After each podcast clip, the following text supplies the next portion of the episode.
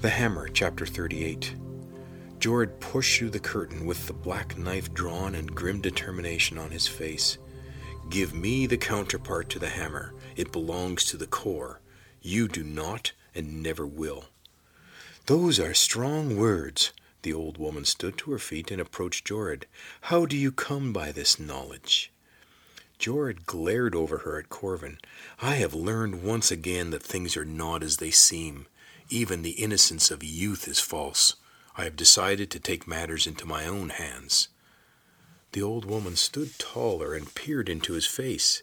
And what do you intend to do with the counterpart? He leaned away from her. As the new high priest, it is my job to ensure that there is a balance of power between the palace and the priest.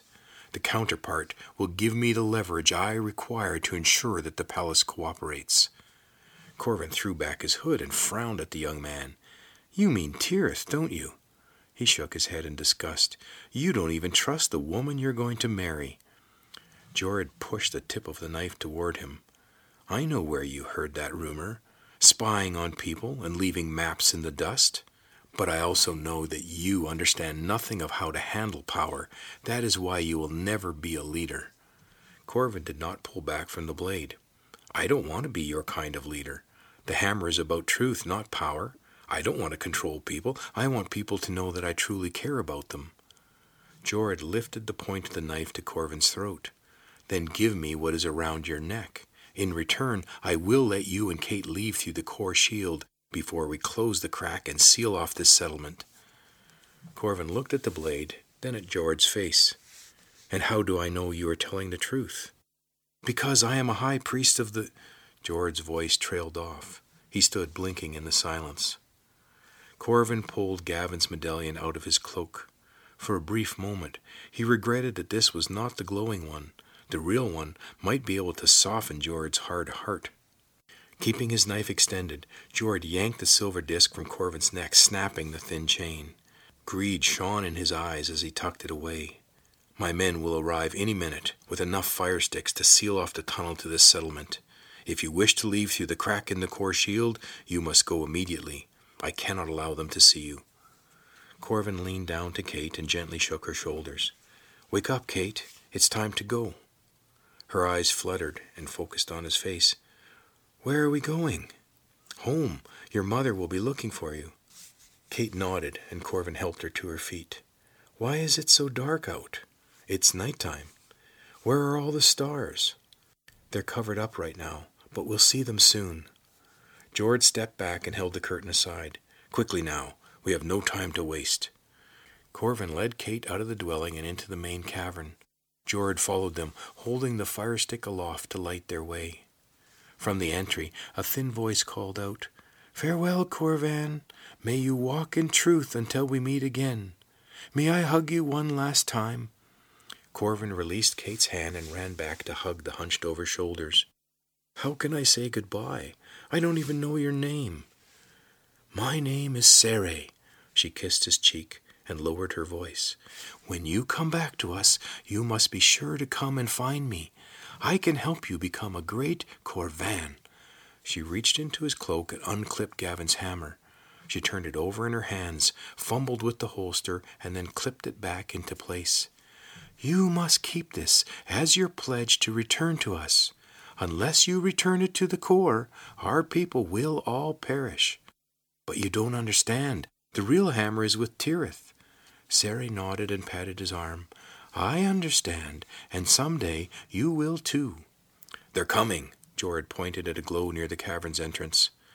The old woman pushed him away. Until we meet again, Corvan. She gave him a tearful smile and turned back to her dwelling. Corvin took Kate's hand, and Jorid fell in behind them, urging them forward.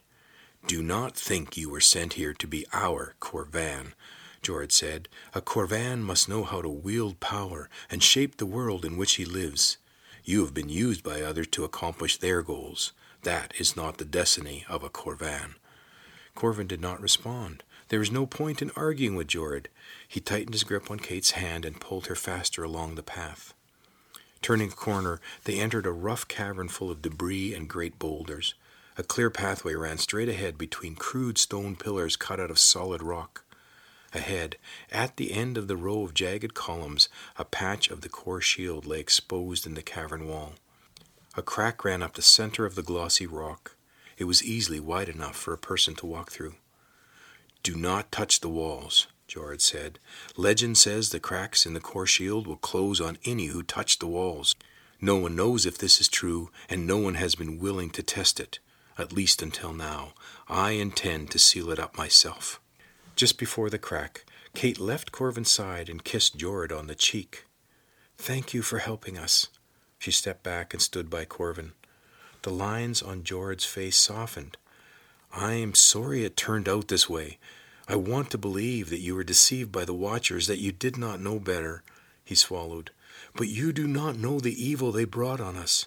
Many good men were deceived by them, even my brother, Morgan. He betrayed our family, murdered my wife and child. He took them to the palace, and his forearm bulged as his fist clenched tight around the hilt of the black knife at his side. I'm sorry, Jord, but I promise you I did not betray. Jord's eyes flashed. No one who has been in the company of these evil ones can be trusted again. He gestured toward the crack with his blade. You must leave the core and never return. Corvin looked into his eyes. I understand how much you must hate the Watchers. I only hope it does not blind you to the truth. Jord sheathed the knife. I no longer believe that one truth even exists. It does, Corvin said. I have held it, and it changed me for the better. Then you are more fortunate than most. Jord held out the fire stick. You may need this on the other side. Go quickly. I will stall them as long as I can. Corvin took the fire stick from him and stuck out his hand to shake Jord's. Jord looked at Corvin's hand, then back to his face. His jaw tensed. He turned abruptly and strode into the darkness between the pillars. As soon as Jord was past the closest column, a shadow stepped out. Was it the Rakash? One of the gray men? A tiny fire stick, like a lone candle, sprang to life in the shadows. Tsarek was alive. The small figure stood in the darkness and he was waving goodbye. Corvin waved back, and his eyes brimmed with tears. He blinked them away, and the light was gone.